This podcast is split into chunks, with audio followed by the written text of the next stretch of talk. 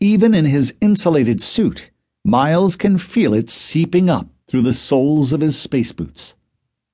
A harsh wind sends crystals of ice clattering against the visor of his helmet.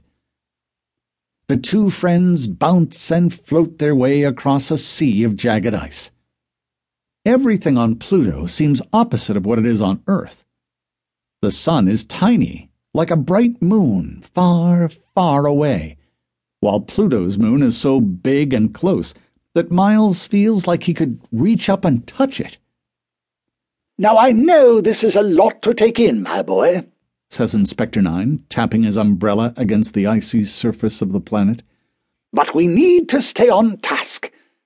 Have you thought about the clue? Miles has been rearranging the words in his head since they left the ship, and none of them make any sense. Tar-wreck? Ur-cat? Re-cart? Crater? says Inspector Nine. The light bulb goes off in Miles's head. You got it, Inspector Nine. Got what? Inspector Nine asks. He points toward a large, bowl shaped hole in the ice, several yards in front of them. All I was asking is if that's a crater. It is a crater, Miles shouts, his voice too loud in his helmet. But don't you see? It's also the answer to the riddle. Rearrange the letters in T R A C E R, and you get C R A T E R, crater. Oh, well, how about that? A crater. Miles bounds over to the edge of the crater and looks down. Whatever meteor struck here millions of years ago must have been huge, leaving a dent in the icy planet that is the size and depth of a dozen swimming pools stuck together.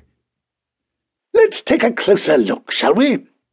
And with that, Inspector Nine takes a big jump and proceeds to bounce, butt first, down the side of the crater. Bounce, bounce, bounce. Whee! Miles can hear him cry. Well, when on Pluto, Miles says to himself, and follows. You haven't lived until you've bounced butt first down the side of a crater on Pluto. It's just plain fun, and it tickles your tummy in a way that's totally different from riding a roller coaster back on Earth. When Miles reaches the bottom of the crater, he spies Inspector Nine staring down at something he's found in the ice.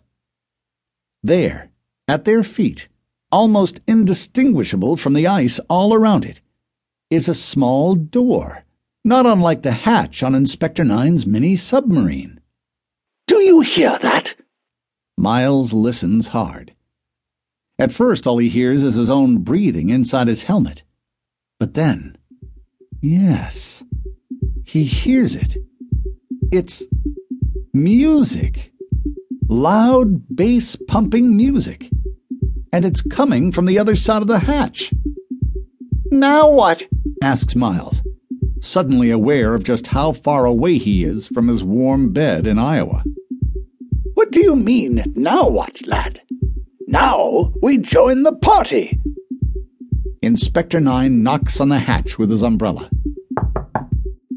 No answer. He tries again. Nothing. It must be all that music. Inspector Nine kneels down and tries to turn the metal ring at the center of the door. Well, don't just stand there, my boy. Help me. Miles kneels down beside Inspector Nine and grabs hold of the ring.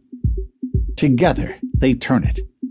Slowly at first, but then faster until they hear a lock turning deep inside the door. The hatch opens with a pop, like a cork coming out of a bottle. The music stops. Hello?